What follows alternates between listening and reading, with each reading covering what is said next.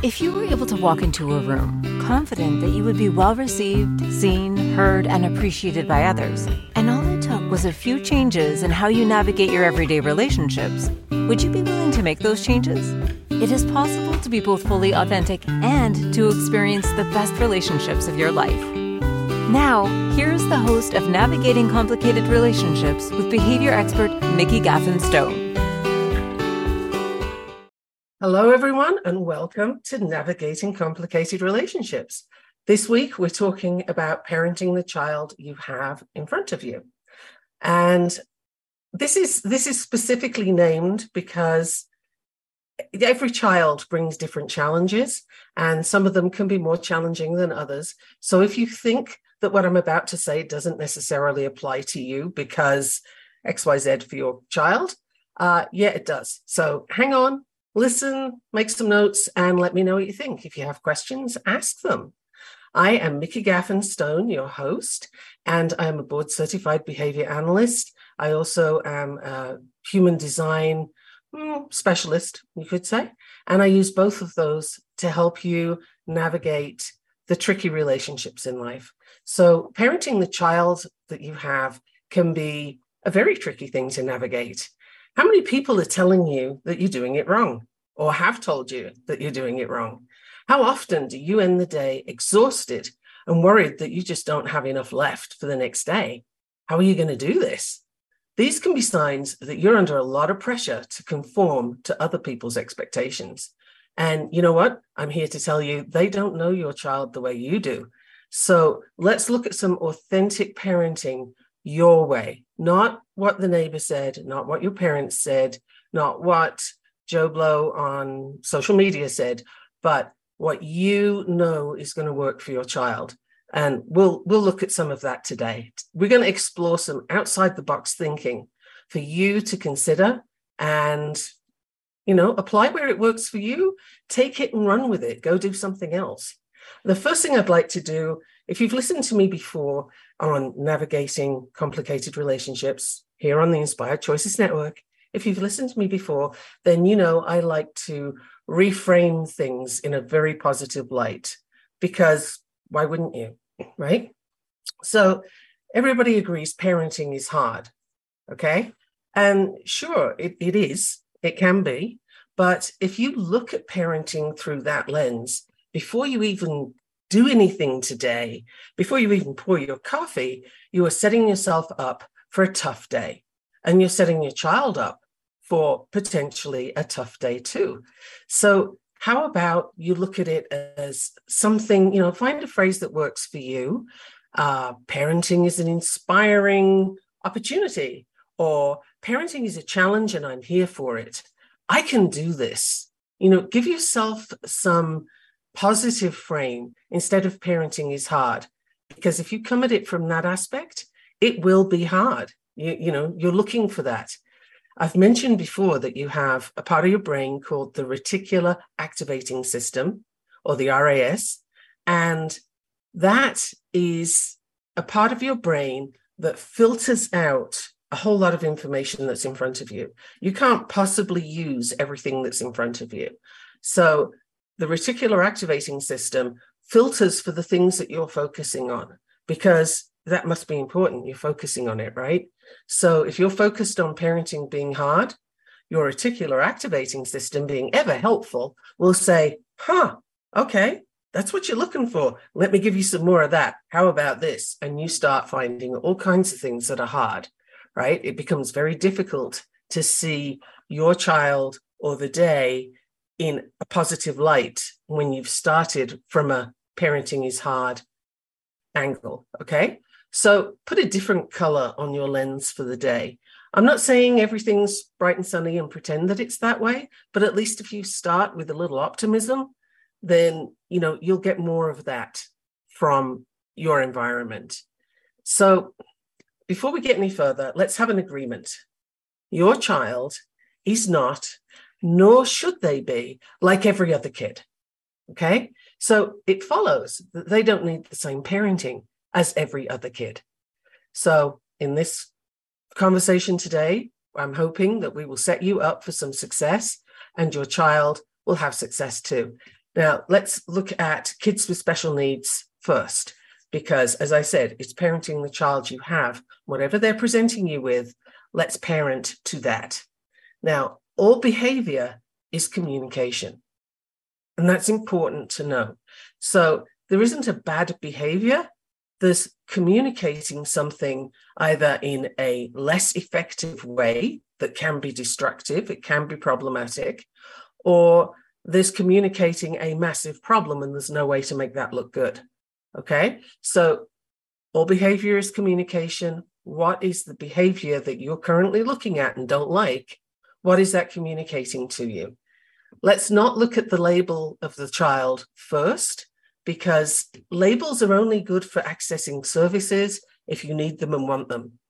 But if, if you're not looking for services, then the label's not wildly helpful. In fact, sometimes it can be more of a barrier. You know, you, you don't greet someone and say, Hey, my name's Joe and I have diabetes, right? But how often do parents introduce their children as, you know, oh, this is Sophie and, and she has autism? You know, it's like, why would you introduce the label? That's kind of odd, but people do it. And I think it's often we're, we're trying to sort of say any behavior that comes up is nobody's fault this is what it is, right? That's what the label the label's like a shield, but it also limits how people view your child. So it ha- it limits how you view your child. Actually, I've had a parent ask me before now when there was some very challenging behavior going on. Is, is he doing this because of the autism, or is is this something other kids do? And the parent was very focused on figuring out how much of this behavior was autism. And she was kind of not thrilled with my response. But I said, it honestly doesn't matter. The question is, do you want the behavior to change? And if so, what are we looking for here? Right? So if the behavior is a problem, it doesn't really matter if it comes from a diagnosis or not. What matters is what is that child trying to get there's in behavior analysis, you call that the function of the behavior. What are they looking for? They're, they either want something or they want to get away from something. And generally speaking, they want both, right? I want to get away from my math homework and I want to get to my computer game, for example. So if the child doesn't have a good way of communicating, they're likely to throw a major hissy fit and maybe tear up the math homework and grab the iPad, right? that's telling you what I just said, but it's not very helpful. So we would work on finding ways to help your child say what say that, even if they're nonverbal, get that behavior to express what they need without tearing things up and throwing things, right? So that's the role of a behavior analyst is to, to work with you, with your child, and find a more uh, sort of happy way to get that place that the child's trying to get to. And also to help you to understand what they're doing and why they're doing it. You know, it's not that they're trying to upset you. This little person is relying on you. So you're you're their life. You you keep them safe, hopefully. you know, you you feed them, you clothe them. They're, they're not going to deliberately annoy you.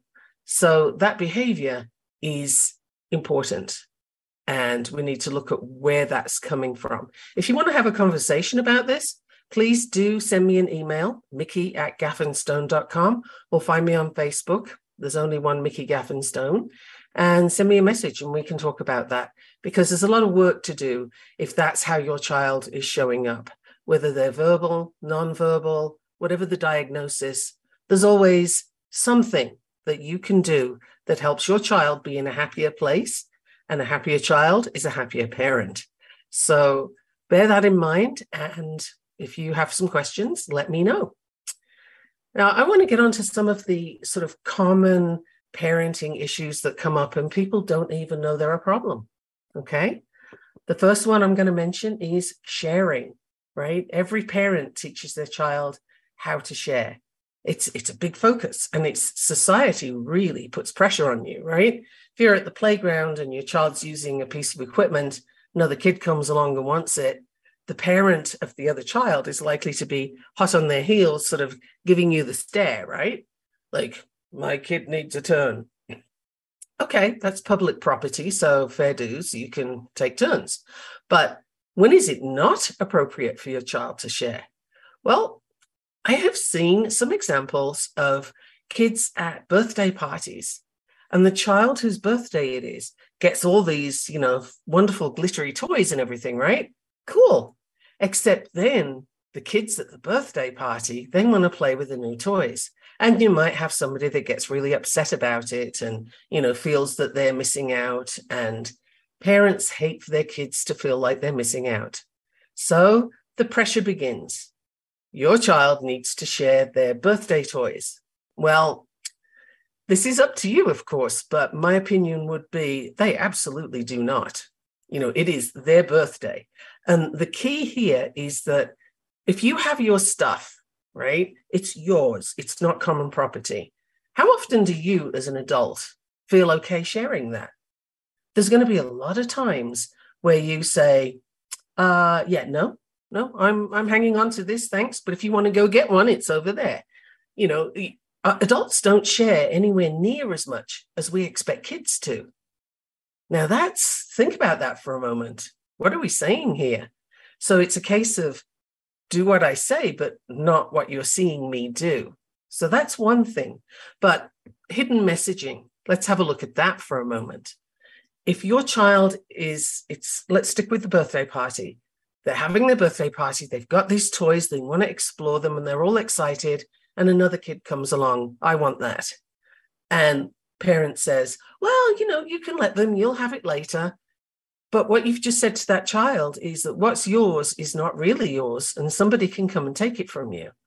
That leads to some insecurity. You know, that that is a concern for that child. You're also telling them in no words, but in action, that what they want isn't particularly important in this case. Somebody else's requirements are higher than theirs. And when you put the adult who's giving you the frowny face when you give them priority over your child, that too is sending a message, right? That that's a concern because you don't want your child to feel less than everybody else, especially on their birthday. Right? That's that's just wow. No wonder some kids have tough times with their birthdays. So that's something to consider. And if your child is really busy with something, they're really into it, and another kid comes along and wants to take it from them, that's a no. You know, I, I would not advocate that you have the child give it up at that point because, again, you're telling them, hey, it, it doesn't matter what you want. This other person wants to take this thing from you. You know, when they're at school, this is the kid that comes and takes your lunch money away. You know, the, these are not good lessons that we're teaching, even though the intention might be, hey, my child needs to know how to share. Well, sure they do, but they also need to know when to and when not to. So consider it from your own perspective. When do you want to share and when do you not want to? You know, if you've got a brand new cashmere sweater and I come along and say, Oh, I love that. Yeah, I saw you just took it out of the bag. Can I borrow that? And I'm going to run off with it. I bet you'd fight me for it. You know, you're not going to say yes to that. So why do we expect more from our kids? It's it's a thing to consider, right? When we're asking them to share, that child is not in control of their stuff. Somebody else has priority, and that can lead to resistance to sharing. So you want your child to be good at sharing, but if you push it at the wrong time, they will actually be extremely resistant to it, even when it is a good idea to share. So those are some thoughts for you to consider well, we head on our first break, and I can't believe we're there already. That's that's just crazy. So don't leave. Stay right here with Inspired Choices Network and me, your host, Mikki Gaffen Stone, on navigating complicated relationships. I will see you shortly. What if your relationships could be a source of delight instead of a source of struggle? In a world where human interactions are anything but straightforward, Tuning in to Navigating Complicated Relationships with behavior expert Mikki Gaffen Stone will offer you insights, tools, and a whole new level of understanding for you to use right now. Listen for Navigating Complicated Relationships with Mikki Gaffen Stone, Wednesdays at 12 p.m. Eastern, 11 a.m. Central, 10 a.m. Mountain, 9 a.m. Pacific on InspiredChoicesNetwork.com.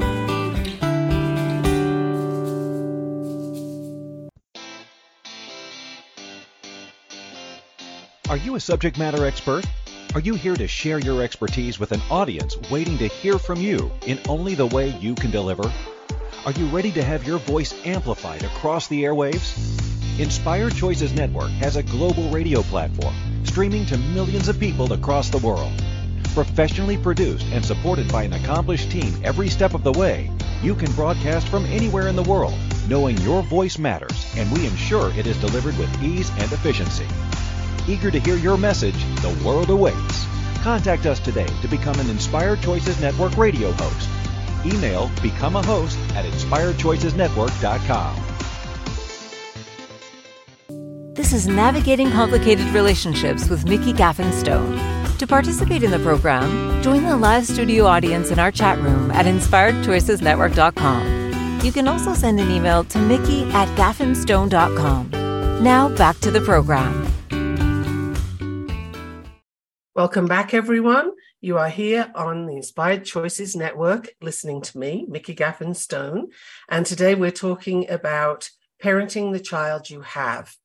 And again, I mentioned in the beginning that the title is very intentional. It's also because I want you to be looking at your child as who they are and let's meet them where they are not where you think they ought to be or where somebody else told you they are. You know, other people are very quick to tell us things about our kids and they they really don't know. They might be projecting onto your child a failure of their own and I have examples for that for days or they might be, you know, just giving you one small perspective and who doesn't have a bad day, right? But if you listen to someone who has seen your child on a bad day, they might give you all kinds of muddy lenses to look through that really aren't fair to your kid. So look at who you have in front of you and let's parent that child. Another area I'd like to look at before the break, we looked at sharing and when to, when not to, and the trouble that can cause when you push it. The next thing I'd like to go to is emotions. Now, every parent ever gets upset when their child is crying and is upset. You know, your child's running across the playground, they fall over, skin their knees, cry, right? Of course they do. It hurts. And they're picking gravel out of their knee. But the parent doesn't like their child to be hurting and upset. So they'll find ways to help. You know, the cuddle, that's great. But then there's the don't cry, here, have an ice cream. Or don't cry, here, have a cookie. Now, we've discussed this in previous episodes where we looked at emotional eating, because you betcha that's where it starts. When you use food as a comfort, because you don't you want your child to stop crying, and really you want them to stop crying because you'll feel better. That that's the absolute truth. That's why we do it as parents. Yes, we don't want our kid to cry, but it's mostly because we feel badly about it. So instead of just you know letting them cry it out and and letting them express their frustration to having fallen over and you know spend time there we we tend to get them to stuff it down with a distraction or food whatever we have available right now hugs are great so let's not take those away but when it comes to expressing emotions we often sort of get in the way of our child doing that we we press it down. We don't like it. So, you know, if a child's angry, how many parents are comfortable with their kid being angry? Or, or do you feel that that's a challenge to your parenting authority? You know, that can often be the case. Don't you talk back to me? You know, don't, don't you get angry at me? Well, okay, but where can they be angry? When can they be angry? You know, kids kids experience anger. And the thing is, they don't necessarily know what to do with it when they experience it. This is a teaching opportunity for the parent.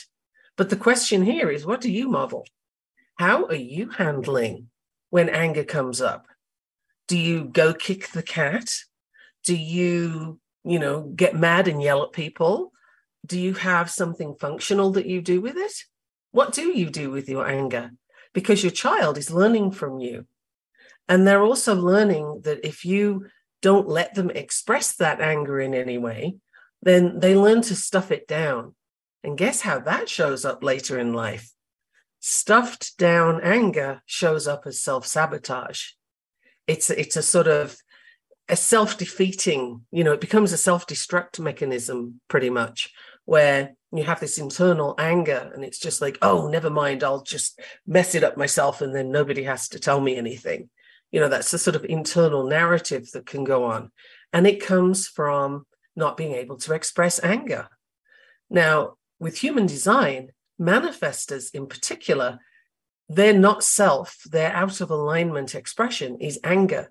So if you have a manifestor child or a manifesting generator child, chances are they're going to come up with anger fairly often, right? Especially as they're learning what works and what doesn't. You're probably going to have a kid that stomps around a lot. So, how can you help them with that? Because typically, manifesting children get squashed. You know, they're too much. They're too angry. They're too busy. They're too, you know, the word too comes in front of everything they do. And we set them up for a very tough time later in life by not letting them work with their emotions. So if you have a manifesting child, we're not going to go into the blame shame thing of whatever's been done in the past, but in the future, can you help them manage their anger by expressing it in a non destructive way? What does that look like in your household? You know, for projector children, they will show bitterness when they're upset, when things are not going the right way. They get very snarky and sarcastic about it. Again, a parent can see that as a challenge. You know, don't you smart mouth me? What? And, you know, what does that mean? I have to be in control here. Newsflash, you're not in control. The, what you're here to do is to guide, to help that child learn, and to become everything they can be. Nowhere in that equation are you in control. You are responsible, yes, but you are not the dictator. That's that's the thing. Some parents do get the impression from their own parents quite often that you have to be in charge or you're not doing it right. Well, that's that's a battle and we're going right back to the hard parenting, right? So if you have a child that's a projector and they're being very sort of snarky and bitter and oh, this never works and it works for everybody else. That complaining tells you they're out of alignment.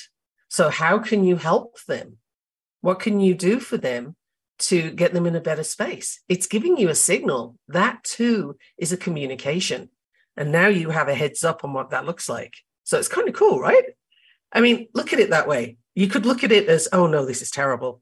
How am I going to handle this? Or you could look at it as, wow, I just got a new tool. And you did. Okay. Your manifesting generator, oh boy, they're going to get frustrated. They're going to get angry. You're going to have both. And they're very busy. So you have a lot to handle with a manifesting generator, but that's okay. Watch and see where they're going and what where do you need to intervene how can you help them direct that frustration and that anger into a better channel what are your coping methods this is a, a very key question here all the way through as a parent first look to yourself how do you handle disappointment how do you handle sudden changes in your day for example because he, here's the thing about small kids we often expect them to just pick up and move when we need to go. Okay, kid, we're going to the store. Let's go. And, and you're going to take them. And then suddenly you're going to move them somewhere else. From the parent's perspective, we're busy and we got stuff to do, right? And no time for messing around. So, okay. But from the child's perspective, their, their viewpoint of the world is this big, you know, it's small. So they don't have the information that you have. And when they're sort of moving in one direction and you suddenly take them in a different one, that is jarring. It's upsetting. And they have no idea what's going on. So even if you say, come on, we're going to the store, they've had no time to process that information or figure out how they feel about it or anything. You've had lots of time. You know what you're doing, but your child doesn't. And then when we do a lot of changes for them, they get really upset and they really act out. Well, they're telling you, I'm overwhelmed. This is too much. I have no idea what you are doing, parent of mine. You know could could we not? So the answer to that is not that you never take them shopping. That may be tempting but you know we're still trying to parent here. So the answer is where you can forecast what things are going to be happening and what your expectations for their behavior is you will do a lot better so for example the kid in the store that is having a tantrum and wants their candy bar. Did you take the time before you went to the store to explain today we're not getting candy. After we've left the store we're going to the park or after we've left the store we're having dinner and you can have dessert or whatever it looks like for you. But if you the more information you can give your child at a level they can understand the more cooperative they have a chance to be and yeah, I literally said they have a chance to be cooperative, right? Set your child up for success wherever you can. So if you can give them the information that they can handle at their age. So teenagers, they'd like to know what's going on too. Tell them. You know, you don't have to give them the first we're going to the store and you're not having candy. Well, okay, I said you don't have to, maybe you do. But work it for your child, the child in front of you, right? And that's going to help your child to be successful. It will help you have an easier job of doing the things that you need to do. So, what are you doing that blocks your child's emotional expression? And what are you doing to help them with it? I'll give you a couple more tips at this point to sort of help them work through things. First of all, there, there is a thing called polyvagal theory. Now, if you haven't heard of it, that's fine, doesn't matter. The thing from polyvagal theory that I want you to know is that when a human being is upset, their information highway, the vagal nerve, sends a whole lot of signals to the brain to release neurochemicals of adrenaline and cortisol. You know, your brain gets flooded with these chemicals, right? and your your brain is ready for fight or flight because you're upset and so that's that's sort of how we respond as human beings when you're upset like that and your brain is flooded with all these hormones you can't hear reason this is one of the reasons why telling somebody to relax or calm down is guaranteed to cause a volcanic eruption because you're just pouring gasoline into the top of the volcano I recommend you don't do that to anybody ever, not if you don't want them screaming at you. So that child cannot hear what you're telling them. They can't be reasonable right now. They're not there. So if you can give them a safe space to kind of lose the plot, and then when they've gone through all of that, just sort of when when they are actually calm, you can sort of ask them what was going on. What do you need? How can I help you? What did that feel like? what you know where did it come from and be curious you know the the default setting for a parent ideally in the ideal world is curiosity what just happened what what did that mean you know like where did that come from not judging something that you don't truly know is going on for your child but asking them to express it to you if they can that that will be a tremendous help for future episodes, right? And the big thing that I would like you to take away from this part is again, the wilderness dog is going to give you the frowny face and the judgments, but you don't have to take them.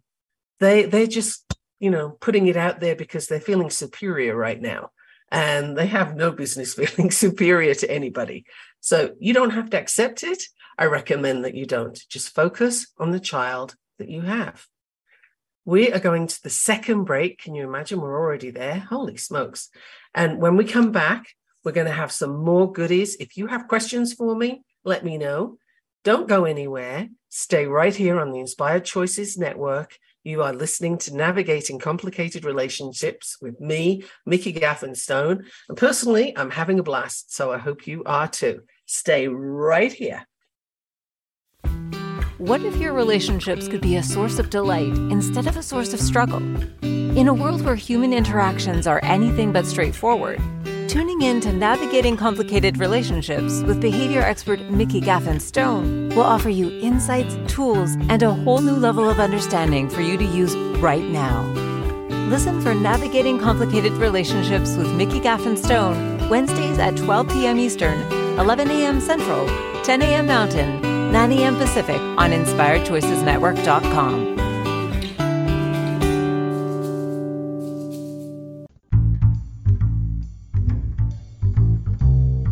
How wonderful would it be to carry your favorite Inspired Choices Network host with you throughout your day? Well, now you can. Inspired Choices Network now has its very own mobile app. Our free app offers live streaming shows along with thousands of podcasts and TV episodes. Our shows cover a wide variety of topics. Whether you're waking up with us, carrying us through the day, and taking us to bed with you, we're always here for you to enjoy. We're easy to find. Just search for Inspired Choices Network in the Apple App Store or Google Play Store. This is Navigating Complicated Relationships with Mikki Gaffen Stone. To participate in the program, join the live studio audience in our chat room at inspiredchoicesnetwork.com. You can also send an email to mikki at gaffenstone.com. Now back to the program. Welcome back, everyone. I'm so glad you're still here and I hope you're taking lots of notes. If you have any questions for me, Mikki at gaffenstone.com will find me. That's my email. Or look me up on LinkedIn, Facebook, uh, Instagram. Look for my name and you'll find me. I'm the only one there, I believe. Um, I love answering questions about this kind of topic. So please do hit me up with whatever you need help with. And before the break, we talked about expressing emotions and is it safe for your child to express emotions? Now, just to clarify that, you might not, you might feel that it's safe, like, well, I don't do anything to them when they express their emotions, but do you allow it? Do you even facilitate it? Do you give them a safe place to express those emotions? Um, an example, it's it's not exactly expressing emotions, but when my kids were growing up, two boys, sometimes they would have a lot of, you know, very sort of active energy and they'd start getting into a, a sort of wrestling match. And my response to that wasn't to stop them. It was just I moved the furniture out of the way, you know, let them get on with it. And they would soon figure out what hurt and what didn't.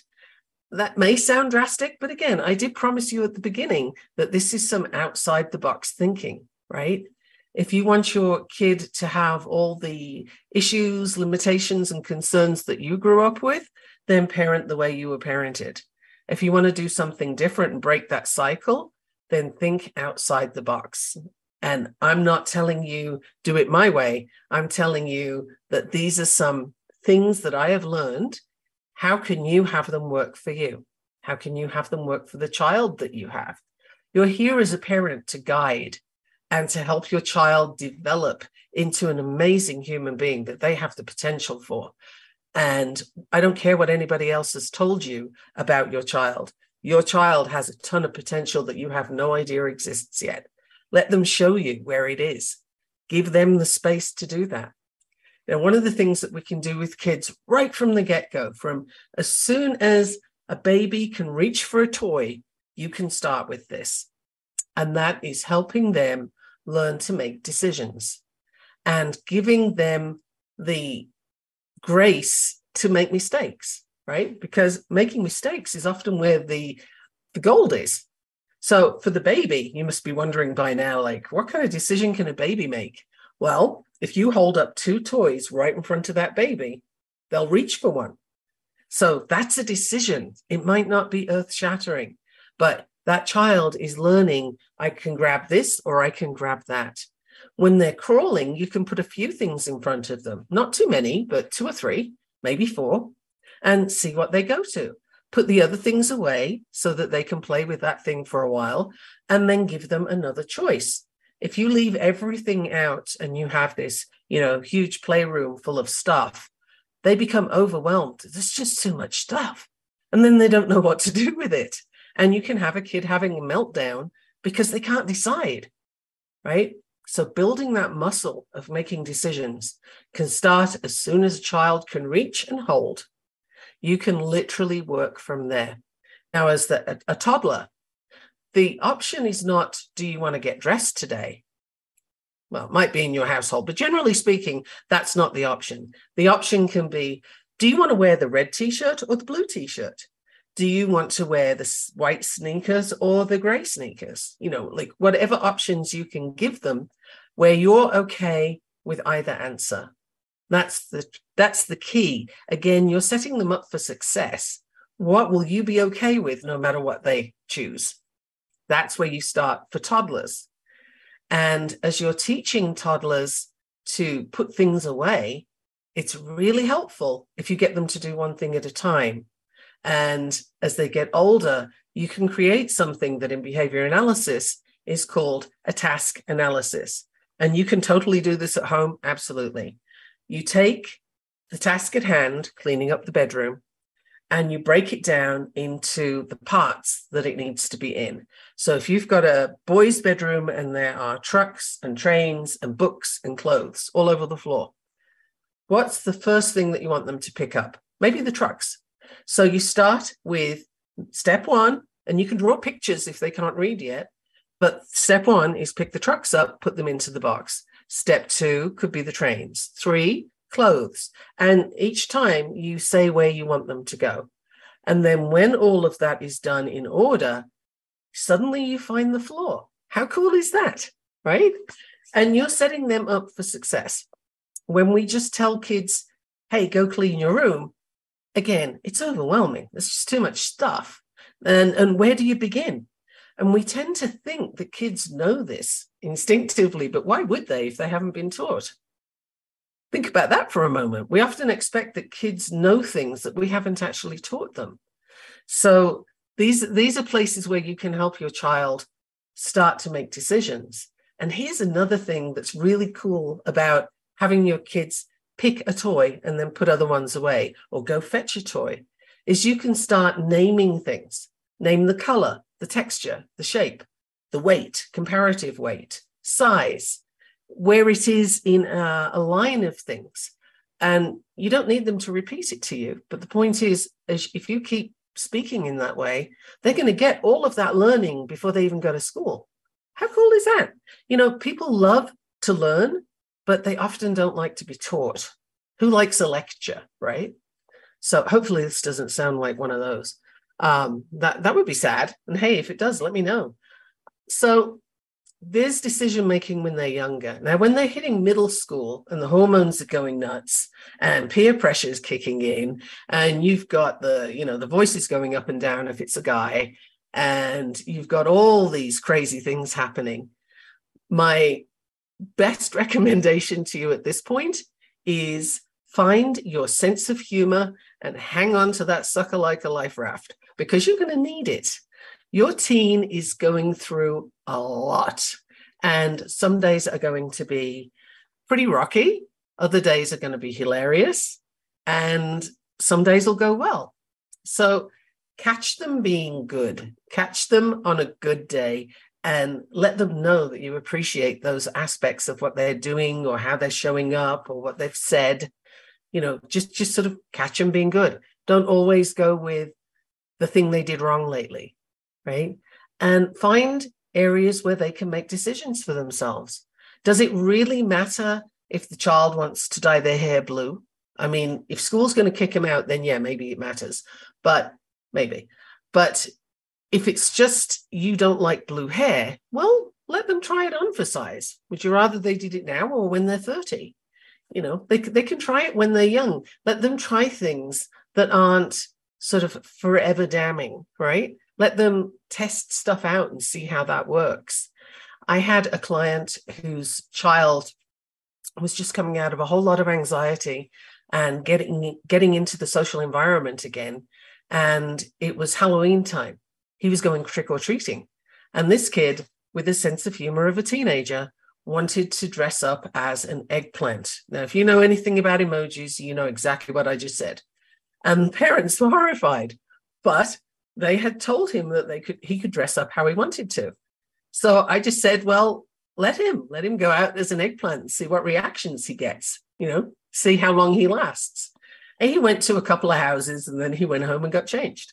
So, you know, that was a case where he made his decision, he tested it out, and he figured out how much he liked it and how much he didn't, right? So the parents could have put their foot down and said, You're not doing that. That's embarrassing. You know, you, you can't go out looking like that. They could have done that, but he wouldn't have learned anything. And he would be resentful that he wasn't allowed to make a decision, right? So think back to your teenage years. What decisions did you really want to make and your parents got in your way? Or your teachers got in the way and they wouldn't let you make those decisions?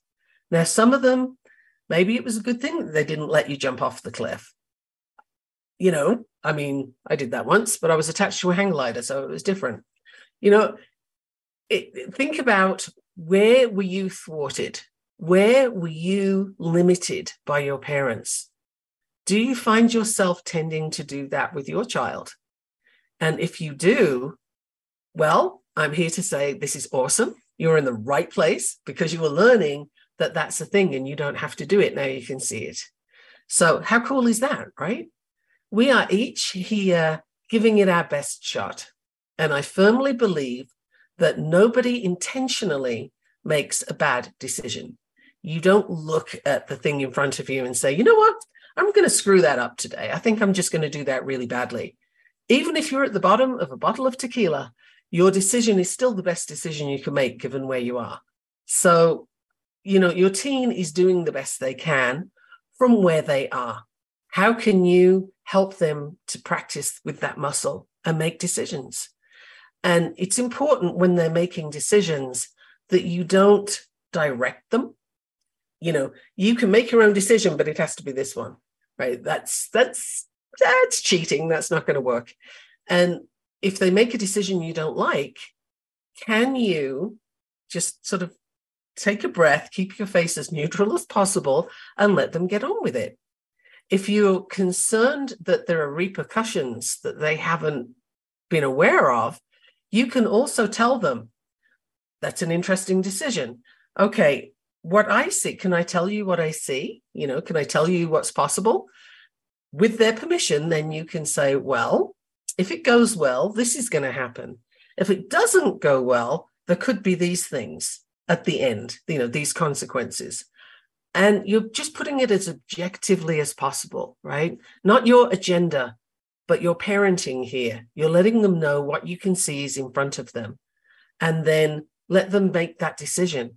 Again, so long as it's not something that's going to cause lasting harm or, you know, hurt somebody else, let them make those decisions. So if your kid wants to sleep in one day and go to school late, and you've explained to them what the potential repercussions are, well, okay, go for it. You know, and then and they go late to school and they hear it from the teacher, and maybe they get extra homework or detention or something. I don't know. Um, you know they'll they'll have that response and then they get to decide if they want to do that again so it's it's a learning place and they're learning it themselves they're not learning from what you're telling them because we all learn way better from what we do than from what we hear so i'm telling you these things but it's really important if you want to try something different if you want to parent outside the box take some of the ideas that i'm giving you now think about how they could apply to you if they apply to you. How can you use them? And then go test it, go play with it, apply it. Because if you don't use it, you won't know whether it works, for one thing, but you won't really learn how that fits for you if you don't test it out. Now, can you believe we're at another break? Holy smokes. I am Mikki Gaffen Stone, your host on Navigating Complicated Relationships. And today we are definitely talking about parenting the child you have here on the Inspired Choices Network. We're off for a break. Don't go anywhere. We are on 450 platforms plus, and I want you staying on whichever one you're on. See you in a minute. What if your relationships could be a source of delight instead of a source of struggle? In a world where human interactions are anything but straightforward, tuning in to Navigating Complicated Relationships with behavior expert Mikki Gaffen Stone will offer you insights, tools, and a whole new level of understanding for you to use right now. Listen for Navigating Complicated Relationships with Mikki Gaffen Stone, Wednesdays at 12 p.m. Eastern, 11 a.m. Central, 10 a.m. Mountain, 9 a.m. Pacific on InspiredChoicesNetwork.com. This is Navigating Complicated Relationships with Mikki Gaffen Stone. To participate in the program, join the live studio audience in our chat room at InspiredChoicesNetwork.com. You can also send an email to Mikki at gaffenstone.com. Now back to the program. Welcome back. I am so glad you're still here. I have a little bit more to give you. We're rapidly running out of time. And I want to let you know that next week's show is called That Is Your Friend. It really is. And I'd love you to tune in for that one because I have some things that may surprise you coming up. Meanwhile, hopefully, I have a few surprises left for you today for parenting the child in front of you. If you'd like to contact me, please contact me via email, mikki at gaffenstone.com. You can check out my website, www.gaffenstone.com, or you can find me on social media. I'm in all the right places. So just look up my name and you will see me there. So, as a board certified behavior analyst, I've got a lot of sort of theory and practice one of the things that we do with behavior analysis is apply it. The, the discipline in psychology is called applied behavior analysis. So we test it, try it, use it, see how kids respond. And this is the key to anything with kids is test it first and test gently. You know, try it on small things first to see what the response is. And if you've been parenting the way your parents parented you, and some of the results haven't been what you would like, then know that it will take a little time to shift. Okay. Your child doesn't know what you're doing when you make changes in how you parent. But some things they'll just respond to instinctively, and you'll see that they're doing better. Other things may take a little time, particularly if there's a sort of established routine in the house that might not be as positive as it could be. So I w- have worked with many kids with labels such as autism, ADHD, reactive attachment disorder, um, all kinds of things, you know, uh, oppositional defiant disorder. Now that is something. It's it's actually it's an incorrect diagnosis. There is research out there that shows that that is trauma showing up in a child, and trauma is any event that the child takes and makes a part of themselves that limits them, that has a negative effect. And it might not be something that you realize is traumatic to the child. So it's not that you did something, it is that the child has received something from their environment. So be aware of that. None of this is a blame thing, right? But if your child has been diagnosed with oppositional defiant disorder, there is a very good chance that there is a lot of trauma that they are dealing with. And that you could do with a therapist or somebody to really work with you one on one with that. Okay. So I'd like you to continue to look at the child first and not the label. But if you do have issues with your children's behavior, if there's a pattern that you're in, a cycle that needs breaking, this is something I can help you with. This is my wheelhouse, and you can contact me we can do coaching in groups or one on one. We can do an assessment to see where you are and what you need. And I'll give you the tools to go do it. I take great pleasure in helping parents go do the job themselves. I don't need to be there all the time. So if there's a lot of places to work on, then I might just be able to help you. So let me know.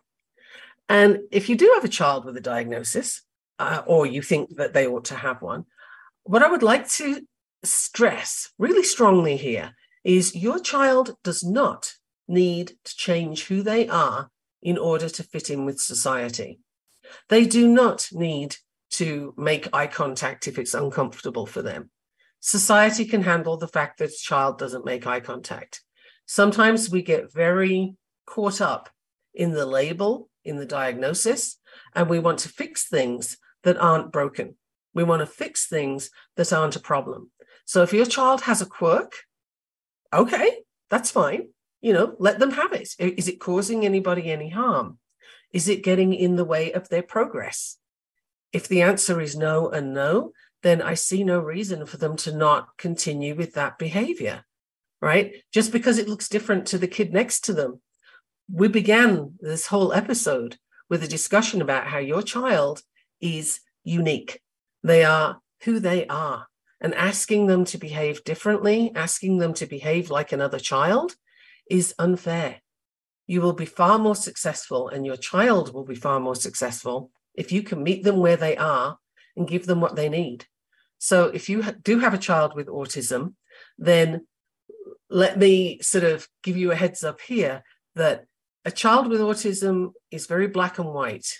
They take what you say literally, whereas most of us live in the gray area in the middle, very nuanced, very abstract.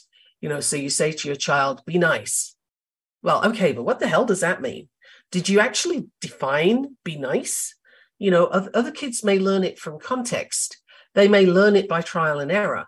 Your child, if they have that kind of label, probably won't learn it that way. And you need to explain it, give a definition.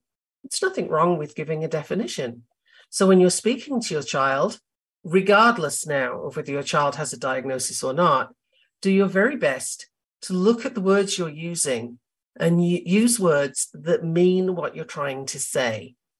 That might sound odd, but we often don't. There's this wonderful book called Amelia Bedelia, and it's kid's book. And if you read that, that child is she's babysitting and she's left some instructions dust the shelves, draw the curtains, that kind of thing. And this child is a very literal thinker. So what does she do? She puts dust on the shelves and she draws a picture of the curtains. She did exactly what she was asked to do. And that's the point is it was exactly what she was asked to do.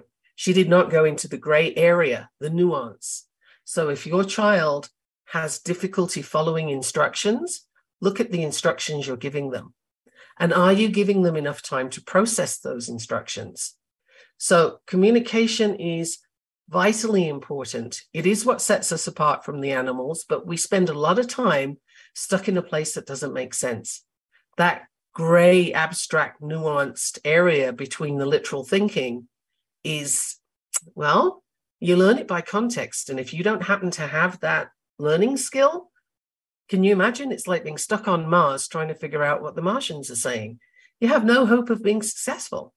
And that's going to lead to behaviors that show frustration or anger or bitterness, depending on your human design and depending on how high up those behaviors escalate you. So, this is a lot for you to think about, a lot of outside the box thinking, different perspectives. And I think we need that for these kids because the child in front of you is not like you were as a child. This world is wired. This world is kind of crazy right now. So you need to work to set your child up for success. And if you need help with that, I'm right here for you. So once again, send me an email, mikki at gaffenstone.com. You can look up my website, www.gaffenstone.com, and you can find me on social media. I'm all over the place. Shoot me a message and I will answer you. So don't let it be overwhelming for you and don't feel the weight of society so much because they honestly don't know what they're talking about. You know your child and your instincts are right. Your instincts will help you. So if you need help, come find me. Otherwise, I am so grateful that you showed up today. I appreciate you and I look forward to getting your questions and your feedback. So if there's anything else that I can suggest, let me know. And if you have topics you'd like to hear, let me know. Thank you so much. Thank you for listening to the Navigating Complicated Relationship Show. Mikki returns Wednesdays at 12 p.m. Eastern, 11 a.m. Central, 10 a.m. Mountain, 9 a.m. Pacific on InspiredChoicesNetwork.com. Until then, remember every relationship is a journey, and with the right tools, you can create stronger, more fulfilling connections.